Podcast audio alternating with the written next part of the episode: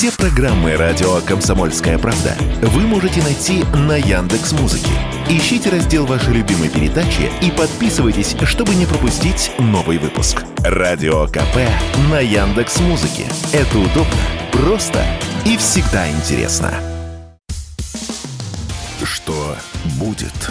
Честный взгляд на 27 апреля. За происходящим наблюдают Игорь Виттель и Иван Панкин. Здравствуйте, друзья! В студии радио «Комсомольская правда» Иван Панкин и Игорь Виттель. Мы рады вас приветствовать. Здравствуйте, дорогие друзья! На канале радио «Комсомольская правда» в YouTube идет прямая видеотрансляция. Подписывайтесь, пожалуйста, на канал, ставьте лайк, пишите в чате или потом в разделе комментариев, жалобы, предложения, темы и гостей для эфира. В середине и в конце этого часа, в середине следующего, во время больших перерывов будем отвечать на ваши вопросы.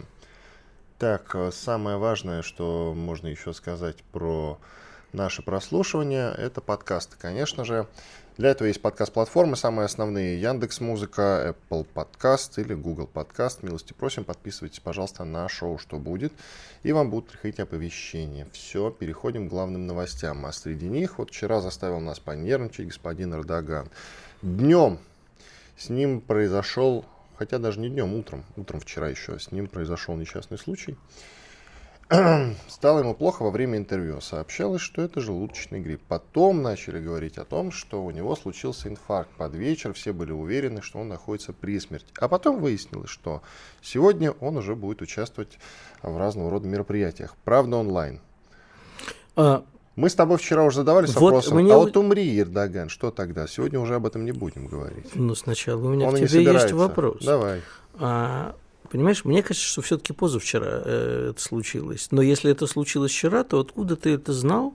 И почему ты задавался вопросом в эфире, а что будет, если умрет Эрдоган? Не твоих ли это рук дело его? К сожалению, нет. И к тому же я, ты знаешь, не желаю смерти Эрдогану. Никто что не желает. Следующий после него будет куда хуже, как мне кажется, чем Эрдоган. С Эрдоганом-то Путин может договориться. Но вот история... А с новеньким неизвестно. История действительно туманная, потому что действительно э, ему стало плохо во время прямого эфира. Эфир прервали на 20 минут. Но Сна... не показано, кстати. Вот, извини, пожалуйста. А что должно в, быть? В этот ну, момент... естественно, они остановили и вырезали. Ну, нет. В этот момент говорил ведущий. Камера обычно переключает. А, а ну, что-то долго говорит ведущий, они как, знаешь, все-таки странно, что так совпало, что он еще и в кадре в этот момент не был. Э, ну, не совсем странно, потому что я тебе могу, как человек, который десятки лет, э, десятилетий, точнее, отработал несколько десятилетий на телевидении, сказать, что режиссер мог увидеть заранее, что ему становится нехорошо, Эрдоган мог это показать рукой, будучи не в кадре. Или ведущий э, понял, что Эрдогану плохо, успел маякнуть режиссеру, камеру просто отвели. Ну, к этому не будем придираться. Я никогда не был, как ты знаешь, да, в прямом эфире телевизионном. Ну, вот никогда, я тебе могу сказать, Никогда что... до этого с легкой долей иронии я тебе добавляю. И вообще в такой момент вполне себе, к тому же, если у тебя в кадре, в студии сидит Эрдоган, можно и растеряться. Можно, да. Так что место для конспирологии давай-ка оставим. Ну, давай оставим. Ну, короче, действительно, сначала говорили про простуду, потом нет, жила сам Эрдоган сказал желудок, потом уж кишечный грипп, а к вечеру заговорили про инфаркт. А наша с тобой добрая подруга Надана Александровна Фредриксон вроде как сказала, что по ее источникам действительно инфаркт, но сегодня обещают, значит, сказали, что Эрдоган не будет появляться на публичных мероприятиях, но сегодня по видеосвязи, сегодня загружают топливо, построенное в России, строящуюся России, атомную электростанцию Акую, и, э, соответственно, и Путин и Эрдоган собираются по видеосвязи появиться. Вот и посмотрим. Я вряд ли думаю, что человек, если у него серьезный инфаркт, но как-то удивительно, что это происходит э, накануне, практически накануне выборов, за несколько уже дней до выборов.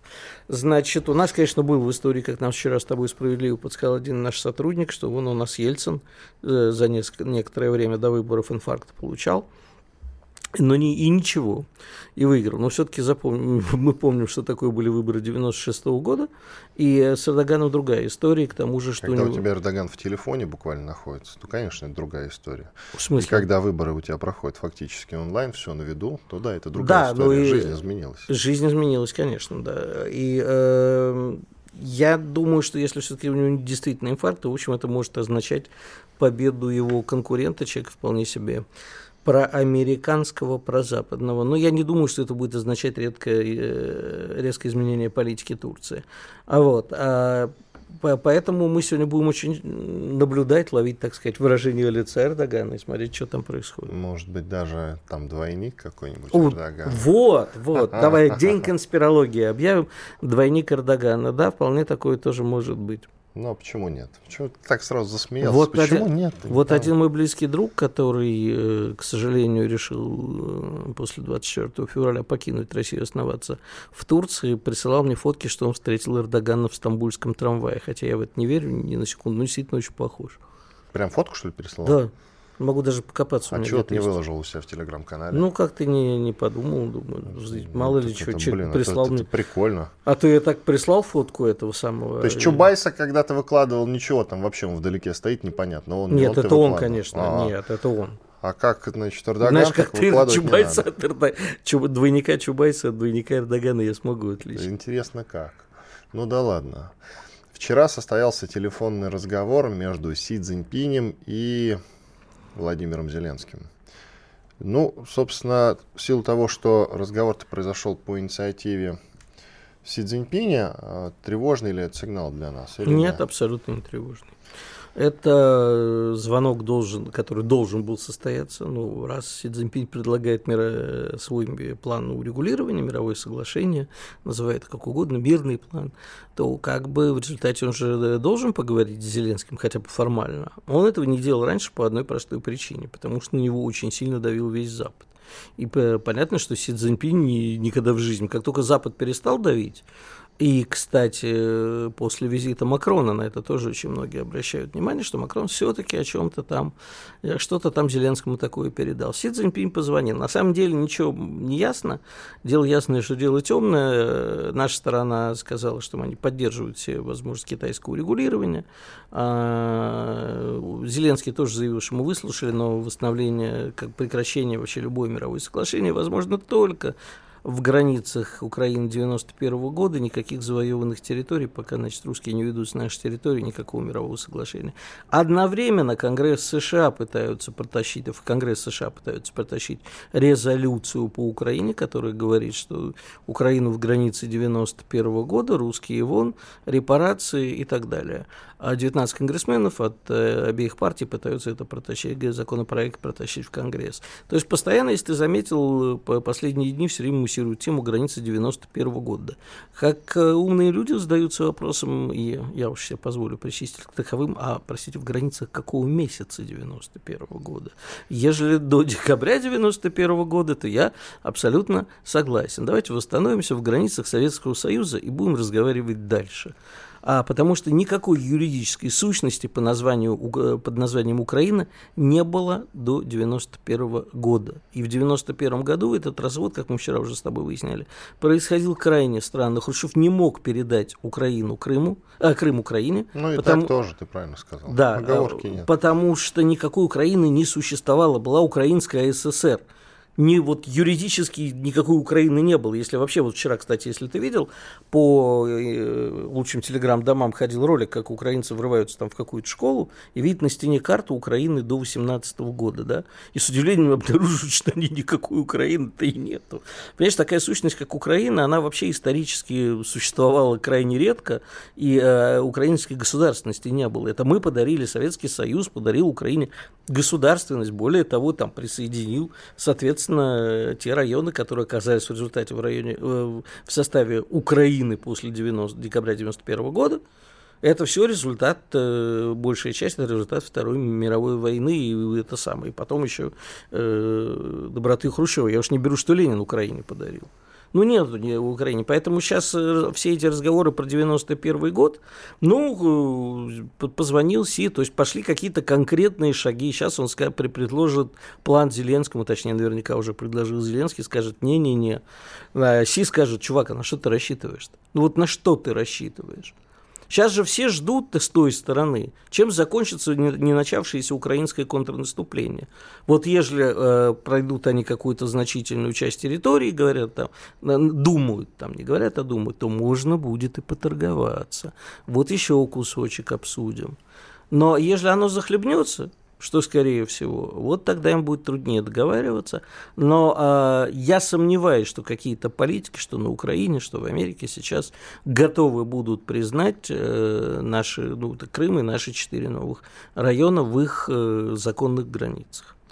А почему ты не думаешь о том, что Си Цзиньпинь сейчас как-то поможет Украине, может быть финансово, кстати, выделит какой-то транш, так, чтобы не выбиваться, что называется? Ну, в обмен на что-то, может быть, и да. Нет, чуть символически. Нет, не будет. Что это не будет? Не думаю. Ну, почему? Ну, не думаю. А значит... Э, Китай игра, играется. Потому что мы тогда его принимаем значит, за союзника, но нет, он играется. Нет, мы не принимаем Китай за союзника. Мы с тобой никогда не принимаем Китай за союзника. Значит, э, Китай э, не сделает ничего, чтобы соответствовало американским требованиям, просьбам или вообще американской внешней политике. Китай будет вести свою независимую ни от Америки, ни от нас, ни от других суб, э, субъектов, если они еще остались, э, политику. Но ведь... Ничего, что хочет Америка, то есть дать денег Украине, Китай делать не будет, я в этом уверен. Может быть, я и не прав, и переоцениваю или недооцениваю Китай. Я не вижу ни единой причины, кроме как Китай, если скажет, чуваки, давайте так, мирный договор, а мы вот сейчас беремся за послевоенное восстановление. Я бы не был так уверен, к сожалению. Мне кажется, Китай сейчас вполне себе может закрутить свою игру, и своя игра будет заключаться в том, чтобы дать что-то России, дать что-то Украине. Чтобы как раз таким образом показать свою независимость, то, о чем ты говоришь. Ну, мы на это не пойдем. А, а мы что можем сделать? Запретить Китаю, что ли? Ну, мы просто не согласимся на это, что ж. Продолжим потом этот разговор. Иван Панкин, Игорь Виттель. Через 2 минут продолжим. Думаете, понедельник день тяжелый? А как же пятница? Нашим ведущим некогда думать о выходных. Никита Данюк и Владимир Варсобин, не жалея сил и нервов, подводят самые честные итоги недели. Каждую пятницу в 7 часов вечера по московскому времени на радио «Комсомольская правда» слушайте программу «Тактика Данюка». Будет? Честный взгляд на 27 апреля. За происходящим наблюдают Игорь Виттель и Иван Панкин. Иван Панкин, Игорь Виттель. Мы продолжаем. В Донецке снят художественный сериал, независимый, разумеется, полностью снят в, как я уже сказал, Донецке с местными актерами и командой, причем а, во время боевых действий. Ну, вы все знаете, как утюжит Донецк в последнее время. К нам присоединяется продюсер этого проекта, медиа-менеджер Екатерина Агранович. Катя, здравствуйте. Доброе утро. Тяжело было, скажите, пожалуйста, снимать прямо во время боевых действий или привычно для вас? Ну, это, как сказать, сам этот формат боевых действий ну, привычно, конечно, да, потому что, ну, там, обычный Донецк, да, там ничего необычного не происходит, там где-то что-то бахнуло, где-то что-то это вот, то есть э, скорее были э, сложности с, с этим организационный, да, то есть там комендантский час, а у нас было всего 8 дней на съемке, и нужно всех развести, успеть, такое, такое, в общем, только такого формата. А так, в принципе, ну, иногда актерам даже не нужно было, да, там, нам не нужно было поставлять внешние шумы, там, что что-то громыхает, но как бы так и громыхало, как это обычно бывает. Конечно, из названия кое-что понятно, о чем сериал. И тем не менее, расскажите все-таки, вдруг там много неожиданностей. И плюс э, скажите, что вы хотели, в общем-то, донести до аудитории этим сериалом? Ну, как, уже вышло шесть серий, вы могли их посмотреть, в принципе, люди их могут уже посмотреть. Я жду, сегодня... когда выйдут все, терпеть не могу. А, да, классика, да. Ну, сегодня как раз, да, вот выходит последняя серия, 21.00 Эм, сериал, в принципе, о том, что начинается спецоперация и как к этому относятся разные люди. Да? То есть вот у нас э, три э, героя, э, каждый из них имеет свою позицию и проживает определенную историю. Да? И в процессе этой истории трансформируются. То есть события происходят, они делают какие-то выводы и меняются. И сериал ну, для нас, конечно, о патриотизме. То есть о том, как быть вместе со своим краем. Катя, а для кого, а кто целевая аудитория э, сериала? Потому что мы очень часто спорим на темы, а нужно ли разговаривать с нашими идеологическими противниками, кто вообще наши идеологические противники, а, сомневающимся внутри страны, либо показать его патриотической общественности, чтобы как бы закрепить общее братство общими культурными ценностями. Я пока тоже не смотрел, намерен посмотреть уже, когда он только трейлер видел. А, и вот у меня всегда возникает э, патриотическое творчество наших общих с вами знакомых. Э, много вопросов. А для кого это? Ну, у вас вопрос такие язвительные, для кого это? Ну, в смысле, для кого? Для тех, кто сочувствует. Для это людей. Да, вот, вот, именно. Да. Не для тех, кому мы что-то пытаемся объяснить нашу позицию, именно для сочувствующих, для, по, э, для попутчиков. Смотрите, вот я могу, как бы, мы снимали сериал для жителей ДНР, ну да, для жителей Донбасса, потому что, ну, вот хотелось, чтобы они узнали там себя потому что у региона особая культура, да, и она как бы в большой культуре пока что мало представлена. Ну, то есть вообще же нет фильмов, да, но есть там Донбасс окраина, Ополченочка, вот, но там как бы посылы не всегда правильные. А мы хотели снять вот про то, как вот живут дончане и как они по-разному проживают свою судьбу во время э, СВО. Э, но э, сериал могут посмотреть, в принципе, все. То есть это не такая там бравая история про то, как что-то началось, и все люди в едином порыве встали и пошли. То есть он достаточно реалистичный, правдивый. Герои сомневаются, они не понимают, что происходит. Как, в принципе, и люди не понимали, что происходит. И вот уже э, глядя да, там, на комментарии, то есть кто его действительно смотрит, мы понимаем, что жители большой России тоже сериал хорошо восприняли. И они как бы, то есть там как, там показано то, как все это переживали, как все это переживали, читая интернет. И вот люди говорят, что вот я тоже вспоминаю эти даты, там 24 февраля, как я тоже не отходила от телевизора, не отходила от телефона, не дай бог кто-то переключит канал, вот. И э, люди это, в принципе, и в ДНР, и в Большой России хорошо воспринимают. Будут ли этот сериал смотреть украинцы? Ну, я не знаю зачем, но и, в принципе, конечно, они тоже комментарии оставляют. То есть они, они там пишут, вот там досмотрел до четвертой серии, такая, такая шляпа. Я думаю, как же ты досмотрел до четвертой? То есть ждал каждый день там, да, выпуски. Вот. Задыхаясь вот. от лютой ненависти, все по да, классике. Да, да. Потом, База ожидая, такая да, да, да. Э, сомневающаяся э, аудитория в России тоже может посмотреть. Смотрите, такая тема, что до нее важно было бы достучаться. То есть мы старались размещать это не только на э, патриотических площадках, да, то есть не только в Z-телеграм-каналах, но и в развлекательных каких-то, чтобы задеть еще аудиторию, как бы, которая просто там читает телеграм, что смотреть мемы, да, то есть на двачи выходили анонсы, все такое. Вот, но посмотрим. То есть хотели ли мы задеть эту сомневающуюся аудиторию? Да нет, в принципе, тут же, как сказать, людей уже не переубедишь. Но тут важно другое, что сейчас как бы, ну вот я это почувствовала, да, мы вместе с моими друзьями сидели, обсуждали, после Нового года, ну вот этого года, да, с 22 на 23, уже появилось ощущение, что э, начало СВО – это что-то прошлое. То есть это уже не то, что идет сейчас, да, а это то, что можно рефлексировать. И вот мы постарались в сериале это отрефлексировать. Тут, конечно, это все вообще большая заслуга моего брата, режиссера э, Вова Аграновича, вот, э, поэтому Э, ему как бы все лавры, да, я просто это сижу в телефоне, кнопочки клацаю, чтобы люди репостили.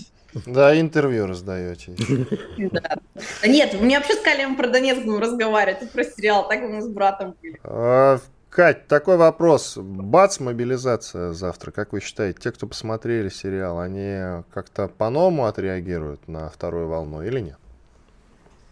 Мне кажется, что э, мотивации, да, то есть то, как люди принимают решения, они закладываются в более долгом разрезе. Ну, то есть это реально разрез десятилетий, да, то есть когда при помощи творчества, каких-то эпохальных фильмов, ну, это было в Советском Союзе такое, да, у людей формируют вообще манеру поведения, э, и которую, если вы это формируете, вы можете это посчитать в, э, как бы в массах, вот. Э, поменяет ли наш сериал мотивации людей, ну, я не думаю. Тут скорее про то, чтобы они, чтобы все могли увидеть себя со стороны.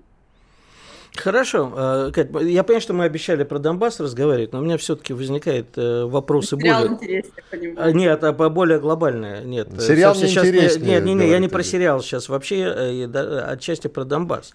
Я с другой стороны зайду, я сейчас вижу на вас футболку «Король и Шут». Да? Мы вот последнее да. время же, у нас огромное количество идеологических споров. Вчерашние кумиры для многих кумиры оказываются иноагентами. Те люди, которые пили пиво с нашим бывшим президентом, а ныне замсекретаря Совета Безопасности, оказываются лютыми врагами.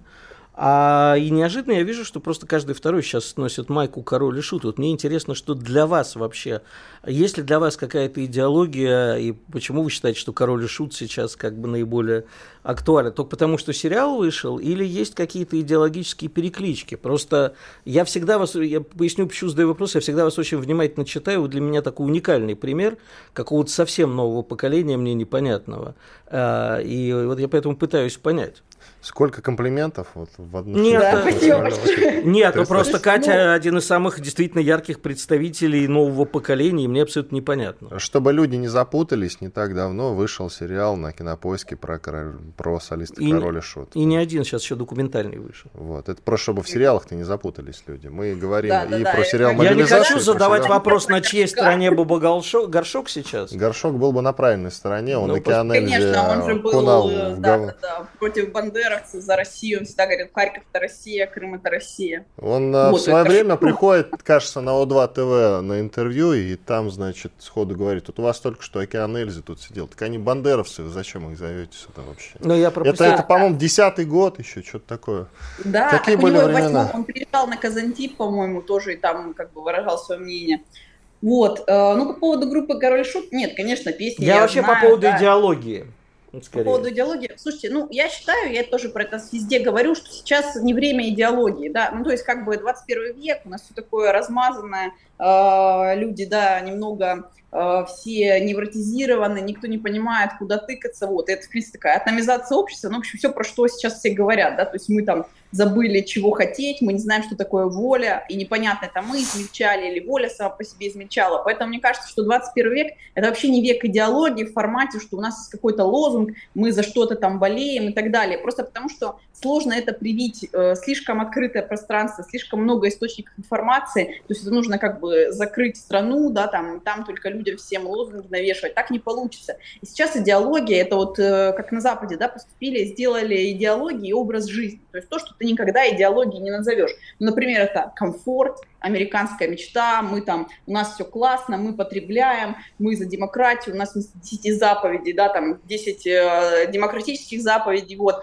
поэтому сложно сейчас что-то исповедовать. То есть э, я скорее в, в своих взглядах ориентируюсь на свои чувства, да, что мне кажется более правильным или более логичным, исходя из того, что я там где-то прочитала, и более долговечным. То есть, в принципе, сейчас Uh, да, вот uh, тоже там в Телеграме всякие баталии читаю, что а вот там красные, белые, там эти совки, эти националисты, ну, то есть как бы это все продолжается, но продолжается в очень узком разрезе, где-то в сети. То есть в жизни, как я смотрю вокруг, это не представлено. Более того, это в окопах не представлено. То есть там люди все разных взглядов, но они за что-то одно э, воюют. И это тоже нужно учитывать. То есть там как бы таких исторических баталий нет. Никто не обсуждает, как должен был закончиться 17 год. Вот, поэтому э, мне кажется, что то, что будет лучше всего для России, то мы и должны воспринять. А родиться это только в процессе делания. Да? То есть если мы что-то сделали хорошее, это можно засунуть в какую-то да, там, призму идеологическую, то ну пускай. Главное, чтобы было будущее хорошее, которое Спасибо. формирует наши мотивации в настоящем. Спасибо, Екатерина Агранович, медиа-менеджер. Вы можете найти ее в Телеграме, канал Катруся. Называется, подпишитесь обязательно. Про, правда, то, что сейчас не время идеологии, я бы с Екатериной не согласился. Вообще, это одна из самых волнующих тем ныне. Нужна ли нам какая-то нация идеология? Мы с тобой в эфире постоянно по этому поводу Да. говорим. И Но я- мне и- поэтому интересно, потому- извини, перебью, но вот в наше время бы, там, ну, горшок был позже уже моего поколения, но в наше время такую группу бы запретили. И мне кажется, что идет сейчас возвращение к моим временам, когда все время хочется что-то запретить. Да, они уже наступили. Ну, гор- гор- времена-то. да, был бы жив горшок, и его бы запретили. Иван Панкин, Игорь Виттель. Через 4 минуты вернемся. Они видят, что происходит, знают, как на это реагировать и готовы рассказать вам, что будет. Начинайте день в правильной компании. С понедельника по пятницу в 8 утра по московскому времени слушайте программу Игоря Виттеля и Ивана Панкина «Что будет?». Честный взгляд на происходящее вокруг. Что будет? Честный взгляд на 27 апреля. За происходящим наблюдают Игорь Виттель и Иван Панкин. Иван Панкин, Игорь Виттель. Мы продолжаем. Напоминаю, что в YouTube на канале радио «Комсомольская правда» идет прямая видеотрансляция. Ставьте лайк, пишите в чате, пожалуйста. Ну а потом в разделе комментариев, жалобы, предложения, темы гостей для эфиров. И работают соцсети. В, во ВКонтакте, пожалуйста, есть группа «Радио Комсомольская правда». Милости просим, вступайте в эту группу, потому что мы сейчас будем активно ее развивать на случай, если с YouTube случится тю-тю что-нибудь нехорошее. Ну или YouTube с нами поступит не очень красиво, как он это любит иногда делать. Что... Или мы случим с YouTube что-нибудь нехорошее. Да, спасибо. Ну и телеграм-канал «Радио Комсомольская правда». Пожалуйста, тоже подписывайтесь, там дублируется видеотрансляция. И подкаст-платформы не забывайте, Яндекс Музыка, Google Подкаст, Apple Подкаст. Тоже подписывайтесь там на шоу «Что будет». Мы продолжаем наш эфир. К нам присоединяется Александр Михайлов, руководитель Бюро военно-политического анализа. Александр Евгеньевич, здравствуйте. Здравствуйте, коллеги. Доброе утро. Всем хорошего настроения. Тут, э, знаете, начали распространяться интересные новости. Я же активно мониторю э, украинские паблики и СМИ. Вот Игорь у нас отвечает за иностранные. Э, в смысле, Украина, да, уже иностранным государством не считается. Иноязычным. Да. Вот. Я активно мониторю. Пошли разговоры в тылу врага о том, что если русские, то есть мы возьмут Бахмут, то фронт посыпется. Они уже там активно отступают на этом направлении. Это я такой вывод делаю, исходя из того, что пишут в разных, повторяю, в разных, в том числе закрытых чатах э, украинских. Вы верите, во-первых, вот во все эти настроения, что фронт посыпется и в то, что они отступают там активно? Э, ну, есть такой способ, да, изучать информационную повестку и анализировать ее, учитывая, как меняется настроение медиа, представителей медиасферы со стороны противника. Если взять за пример э, те же самые европейские телеканалы, вот я их постоянно смотрю по утрам, и вот сегодня, допустим, я вот смотрел опять же с утра блоки информационные, вот, знаете, есть два типа подачи информации. С одной стороны, одни и те же евроэксперты сидят и говорят, то, что они свято верят в успех контрнаступа, в том, что в ближайшие месяцы Украина освободит Крым и Донбасс, возьмет под свой контроль, вернется к границам 91 года и так далее, и так далее. И те же тут же эксперты и аналитики говорят о том, что, вероятно, Бахмут придется сдавать, потому что российская группировка занимает все больше и больше кварталов улиц и домов. Понятно, что бои ожесточенные. Понятно, что с той стороны, опять же, там фантазируют по, поводу, по, по поводу потерь. И потери и в технике, так сказать, и в личном плане. Но в любом случае то есть э, медиагруппу с той стороны охватывает такое скептическое настроение по отношению к ВСО, которых ранее они говорили исключительно вот с таких вот пафосных э, позиций. То есть объективно, что есть понимание, что вот этот крупный опорный пункт все-таки э, перейдет под контроль российской стороны. Безусловно, очень трудно делать какие-то прогнозы, когда живые люди, российские военные воюют с оружием в руках, а мы тут прогнозируем. Пусть как бы идут вперед и делают свою военную работу, а мы посмотрим, дай бог им быстрее сделать эту, этот важнейший, овладеть этим важнейшим опорным пунктом. А вот то, что будет делать, э, кроме этого квадрата, так сказать, по линии фронта противник и какие возможные действия он будет проводить в ходе майских праздников, вот скорее, возможно, следует на это внимание обратить, потому что концентрируются усилия, концентрируется техника, съезжаются западные журналисты, вот в запорожском направлении в частности, в направлении сухопутного коридора Крыма. Видимо, там что-то тоже хотят подготовить, какую-то большую провокацию или показательную акцию, которую потом можно назвать в западных медиа, как вот этот и есть контрнаступ. Ну а с другой стороны, зачем они так вцепились-то тогда в этот Бахмут, а? Скажите мне, пожалуйста. В чем ну, логика? Э, знаете, вот сейчас, опять же, западная пропаганда начинает навязывать такой нарратив, что вот Бахмут, Артемовск, это такой небольшой маленький населенный пункт, мол, и бог с ним, ну, возьмет его Россия под контроль. Она уже много чего взяла, это как бы на общей кампании якобы не отражается. По большому счету, это один из крупнейших городов Донбасса. Это вообще город областного значения был в свое время. И вообще, если посмотреть историю этого города, он даже был, если не ошибаюсь, столицей губернии в начале э, прошлого первой половине прошлого столетия. Поэтому, в принципе, это и исторически очень серьезная такая точка на карте юго-востока Украины. И с, и с военно-пропагандистской точки зрения для противника очень важно владеть Бахмутом, потому что отсюда идет прямая дорога на Славянск-Краматорск, оттуда идет прямая дорога на Часов-Яр и в дальнейшем на юго-зап, юго-западным границам ДНР, а это говорит о чем? Об освобождении ДНР и выполнении первого этапа специальной военной операции. Я напомню, что первым этапом и наиболее важным было освобождение Донбасса от киевского режима. Вот это и происходит в данный момент.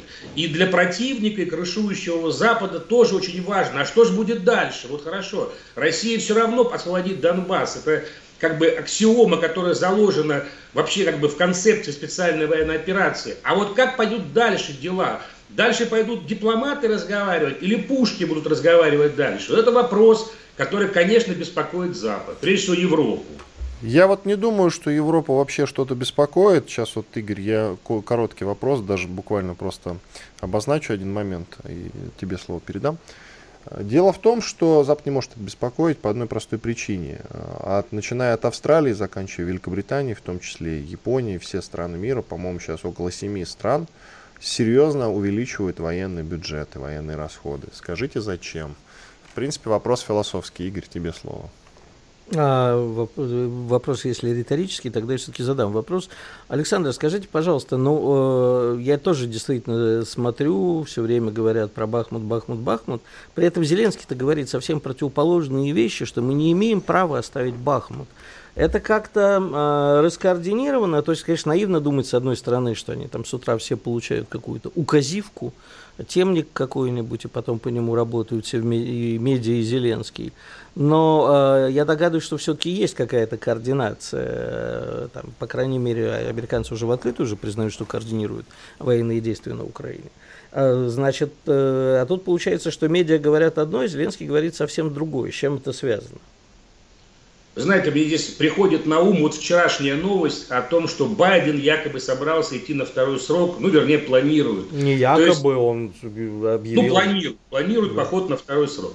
То есть это ведь, ну, понятная политтехнологическая конструкция. Ну, неужели человек за полтора года до конца полномочий может сказать, что нет, я не пойду, я расписываю в собственном бессилии, я больной, усталый человек. Ты сразу превращаешься в хромую утку, и твое мнение больше ничего не значит в ближайшие полтора года на политических полях собственной страны. Про Зеленского то же самое, но не может же он открыто сказать, ребят, ну да, вот осталось там 5-7% ВСУ еще контролируют Бахмута, причем это оценки неких западных институтов контроля за военным конфликтом. И даже как бы не всегда наши-то и оценки. Там серьезно нагнетает упаднические настроения уже и западные медиа. То есть, ну не может же он в лоб сказать собственной армии, ну да, мы скоро сдадим Бахмут, но вы еще подержитесь, посидите, а через недельку уходите. Да? Ну, такого же быть не может. И он, как командующий э, своей армией верховной, он продолжает навязывать тот самый нарратив о том, то, что Бахмут это вот как раз очень важный опорный пункт для ВСУ, и э, как раз правильно вы сказали, что может и посыпаться в каком-то смысле э, линия обороны украинской стороны, потому что психологический надлом может превысить вот, эти, вот эту накачку украинской пропаганды, которая все-таки ведется со своими бойцами, вот этот э, нарратив, опять же, о том, что Украину сдать нельзя, потому что после этого все, мол, конец всему, хотя проходит некоторое время, и мы смотрим сюжеты о том, что происходит сейчас, допустим, на территории Донецкой Народной Республики, когда строятся целые кварталы, строятся дороги, восстанавливается инфраструктура, и люди же там тоже это видят, как бы, потому что невозможно скрывать эту важную информацию. Тем более, что сейчас в Донецке 20 градусов тепла. Принципе, формируются все условия для так называемого контрнаступа, который Украина сначала откладывала из-за того, что были холода, была промерзлая земля, много снега, потом говорили, что откладывается, потому что развезло дороги без распутиться, грязь и так далее – Сейчас вроде уже все засыхает, уже тепло 20 градусов сегодня в Донбассе. Но, наверное, тоже пока найдутся слова, как вот, вот сегодня я слышал мнение, что только 98% обещанной техники подошло к украинским подразделениям, надо еще 2% подождать. Ну вот такие вот, вот э, тезисы мы слышим с той стороны. Что из этого правда, а что пропаганда? Я думаю, все пропаганда. Правда там, честно говоря, не пахнет. Но то, что держать ухо востро по всей линии фронта, а у нас огромный, 1200 км почти, и реагировать на все возможные выбросы, которые может, броски, которые может совершить противник, нужно, естественно, быть готовым. Ну, тут у нас и армия, и сразу несколько силовых ведомств, которые вдоль границы концентрируют свои подразделения, ну и, собственно, военная разведка, которая докладывает о перемещениях противника на местах. Спасибо большое. Александр Михайлов, руководитель Бюро военно-политического анализа. Добавлю, тут вот есть интересная новость. Украина имеет право уничтожать все в Крыму и Донбассе. Об этом заявил советник Офиса президента Подоляк, его фамилия. А, любопытно, что он же упомянул, что нет сейчас задачи наносить удары по Москве. По его словам, у Киева другие приоритетные цели. Это все, что находит, все, все, что находится на территории Крыма, Луганской, Донецкой, Запорожской и Херсонской областей. Какая-то неувязочка, ведь не так давно, когда утекли секретные документы Пентагона, там было четко проговорено, что они собирались наносить массовые удары а, по Москве. Что-то они там сами, по-моему, запутались. Иван Панкин, Игорь Виттель, уходим на перерыв. Александр Коц. Один из лучших военных корреспондентов не только в России, но и во всем мире. Он работал репортером во многих горячих точках. Чечня, Южная Осетия, Косово, Афганистан, Ливия, Сирия, Египет, Ирак, Украина. Каждый четверг в 7 часов вечера по московскому времени слушай на радио «Комсомольская правда» программу «КОЦ. Аналитика с именем». Что будет? Честный взгляд на 27 апреля. За происходящим наблюдают Игорь Виттель и Иван Панкин. Иван Панкин, Игорь Виттель, мы продолжаем. Да, я просто хотел тут новую новость рассказать, потому что у Трампа продолжаются приключения. Мало того, что он там порноактрисе заплатил, за что теперь попал под уголовное преступление. Его судят бывш, э, не бывшая журналистка, когда-то очень известная журналистка Иджин Кэрролл за то, что он, внимание, барабанная дробь, изнасиловал ее в 96 году. На дворе 2023, напоминаю, но э, она пыталась там спустя годы тоже обвинить его в том, что он э, ее изнасиловал, он сказал, что этого не было, все как-то затихло, сейчас она подала на него в суд, но, внимание, вопрос. Ей судья задал вопрос, а почему же вы раньше не сказали? И дальше последовал гениальный, я считаю, ответ. Вы знаете, сказала она, я обратила внимание, что когда Трампа обвиняют в чем-то подобном, у него почему-то растут рейтинги. Так. так что, по-моему, вот это хороший предвыборный ход. Э, и когда у тебя падают рейтинги, немедленно сообщить, что ты кого-то изнасиловал. Найми какую-нибудь э, девушку, которая сообщит о том, что ты ее изнасиловал Зачем 20 мне? лет назад. Зачем? Я никуда не избираюсь. Вот если бы избирался... А я тебе это предлагал, я рассуждаю. А, извини, пожалуйста, принял на свой счет. Да, мне бы и нанимать не пришлось, наверное. Да? Я не буду развивать эту тему. Ну, понимаешь, потому что что считать, э, мало ли что считается теперь изнасилованием. Бедный Ассанж, знаешь, я же рассказывал в эфире, за что Ассанжа-то прессуют.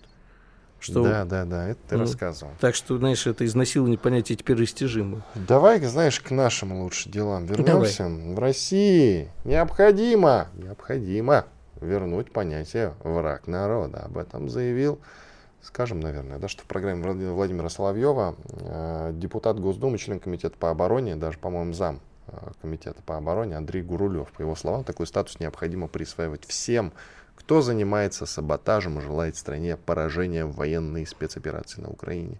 Цитат куда? «Не считаю врагами народа всех тех, кто хочет поражения нашей страны в той спецоперацию, которую мы проводим. Это, во-первых. Во-вторых, тех, кто своим бездействием подталкивают нашу страну к поражению. Это враги народа. Это враги народа. Ну, ну, ну, так мы далеко зайдем с такими предложениями от депутатов. Причем я, надо оговориться сразу, к Андрею Гурулеву отношусь, э, в общем, даже с пиететом. Он хороший мужик, ну и к тому же боевой генерал. И этот момент надо уважать, но тем не менее враг народа, по-моему, это он лихо, конечно, выдал. Ну, понимаешь, в чем дело? А, поскольку теперь у нас никак нельзя оскорблять чиновников, то я, наверное, постараюсь быть крайне аккуратным. Слушай, я не думаю, что Гурулев а, пойдет куда-то на тебя заявлять. Нет, я не я за, я не за это. Вон-то, кстати, нет, а вот вопрос э, стукачества у нас э, стал сейчас достаточно остро. Но, тем не менее, все исходит от него. Э, давай так, э, я не вижу... Если он даст стоп этой теме, то и никто на тебя и не рявкнет. Значит, я по-прежнему смело, продолжаю, я тебе разрешаю. Я по-прежнему продолжаю считать, что подобные инициативы от наших э, депутатов и от многих чиновников, а также от людей, которые не имеют отношения ни к депутатам, а чиновникам, а просто такие активисты по жизни, э, они не, несут в себе никакого практического смысла, не решают никаких задач. А в основном это либо хайп, либо просто, ну, простите, обычная глупость. Потому что э, введение юридического понятия «враг народа» нас ведет к тому, что депутат Гурулев-то первым и окажется в рядах врагов народа. Потому что мало ли чего, кому-то покажется, что он недостаточным, с недостаточным уважением отозвался о конкретных боевых действиях. Вот какого-нибудь генерала, а, как мы помним, да, большую схватку между генералами нашими, Пригожиным и Кадыровым. Да, вот с точки зрения того, что... Против заяв... Лапина ты имеешь в виду? И против Лапина, там еще были какие-то, я уже сейчас угу. не помню конкретные заявления. Ну, у нас тогда что, Рамзан Ахматович, мир ему Кадыров а, окажется врагом народа или Евгений Пригожин? Это вот какая-то очень странная история будет, да? Или военкоры, которые критикуют генералов, а следовательно выражают как можно э, сомнения, да, ну, как бы, я сейчас стараюсь очень аккуратно. В принципе, любая попытка рефлексии, а правильно ли мы, а не нужно ли нам тут подкорректировать, будучи при этом патриотами страны, желая стране победы, но ставя какие-то тактические решения, например, прошлой мобилизации под вопрос, а так ли ее надо было проходить, ты окажешься врагом народа. А сейчас у нас, понимаешь, э, враг народа, измена родине 15-20 лет. Сколько там сейчас за измену родине? До 15-20 До 20, повысили. да. До 20 повысили. Да. Это как? Понимаешь, это значит, что любые люди, которые могли бы высказать абсолютно правильные сомнения и подкорректировать возможно, чтобы их услышали бы и подкорректировали, сказали бы, ведь правильно человек говорит – да, то сейчас просто заткнут всем глотку тогда, если это будет принято. Люди будут бояться говорить. И это никогда не приводит к желаемому результату, приводит к, праве, к прямо противоположному. Во-первых... Речь идет не о шпионах, э, понимаешь, не о том, что я за то, чтобы действительно настоящих врагов народа, которые занимаются диверсиями, саботажем, их вот надо наказывать. А вот под это, э, под юридическое понятие подведут кого угодно когда сказал, что Гурулев может попасть под каток, не может, у него депутатская неприкосновенность имеется. А депутатскую неприкосновенность можно и снять, между прочим, по решению Госдумы. Но, тем не менее, она есть. У, у нас, у нас-то не... с тобой ее нет, никакой прикосновенности. А у меня была неприкосновенность круче депутатской в свое время, когда я шел на выборы в Государственную Думу, между прочим, а там дают удостоверение, которое еще круче депутатского по поводу неприкосновенности. Кандидатов в депутаты Государственной Думы. Она больше дает э, защиты. В смысле, а почему? Кандидат не знаю, никогда не разбирался. Больше защищен, чем... А... Никогда не, не разбирался, но это было очень удобно. Человек, который стал депутатом, поражен в правах, потому что все-таки добился своей цели. Это довольно забавно. Ну, там не, не, не такая большая разница, но там вообще нельзя трогать. Да, кстати, одобрен же закон о пожизненном наказании за государственную измену в России. Ты упомянул этот момент. Ну и есть в том числе, конечно, за госизмену у нас максимальное наказание. Ну, прежде было до 20 лет лишения свободы. Могут, в принципе, все зависит от тяжести, дать и двадцаточку впаять, если выражаться уже правильно. А могут у, на пожизненное, конечно, до пожизненного дотянуть. Ну, Я, честно говоря, честно говоря, я даже себе не могу представить, что ж там за госизмена-то такая должна быть. С другой стороны, в Советском Союзе за госизмену, мы помним, помним э, предателя Пеньковского, хотя там мутное дело, ну да ладно, Пеньковского, его же, по-моему, смертная казнь была, да? Пеньковский. Заживо вроде как сожгли. Ну, это это нам конечно. рассказал Резун Суворов. Да, по, причем потом а, будущим чекистам показывали, вот, мол, смотрите, что будет, если вы родину предадите, да, и показывали кадры сжигания Пеньковского. Но это, конечно, домыслы, мифы скорее. Но смертная казнь, в общем, его умертвили, это за госизмену в Советском Союзе. А это давай... правильный или неправильный метод? Пеньковский, вот если все было так, как было написано в обвинительном приговоре, он заслуживал просто смертной казни, я не про сожжение говорю, ну, объективно. Я не знаю, что было сейчас, я уже не помню, что было в обвинительном приговоре. Я Но могу он сказать, считает Карибский я, кризис я, чуть не слил. Я могу сформулировать общее. Если действиями а, человека, имеющего доступ к государственным секретам, был нанесен вред, в результате которого пострадала безопасность страны, или погибли, не дай бог, люди, или он поставил э, под угрозу безопасность своей страны, безусловно, должно быть наказано максимальным сроком. Я против смертной казни как таковой, ты помнишь. А, что касается военного времени, а у нас, напомню, его нету, это может быть пересмотрено.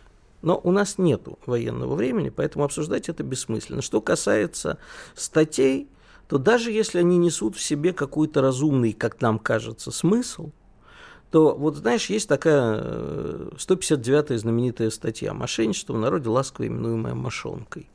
А, есть мошенничество? Ну, конечно же, есть. Но 159-ю статью зачастую используют в бизнес-разборках. Очень часто. Точно так же, как статью об измене Родине будут использовать в разборках более высокого уровня в том числе и бизнес-разборках, да, потому что, ну, мы знаем случаи, когда э, неугодных людей обвиняли в государственных изменах. Хотя на самом деле там не было. Мы знаем э, как, каким-то волшебным образом, э, как ученые оказывались причастными якобы госизменам и оказывались пожилые, больные. Я не знаю, понимаешь, я не, э, я не допущен к секретным документам и не могу судить, было это конкретно госизмена или нет. Но я знаю случаи, как мне кажется, когда это был просто инструмент в разборках. У нас, к сожалению, вот такое право применения. 159 машет направо и налево а также 210 в составе организованной группы и прочие разные э, интересные вещи. У нас есть 228 статья про наркотики. Есть? Есть. Есть у нас проблема с наркоманией, огромная. Но э, когда неразумные мальчики и девочки, которые подались на какое-нибудь объявление э, в газете «Берем курьеров на работу» и попались на закладках, садятся э, на 10 лет, это полезно обществу или не полезно? Это риторический вопрос. Я считаю, что не полезно. Ну, ладно. Принято твое мнение.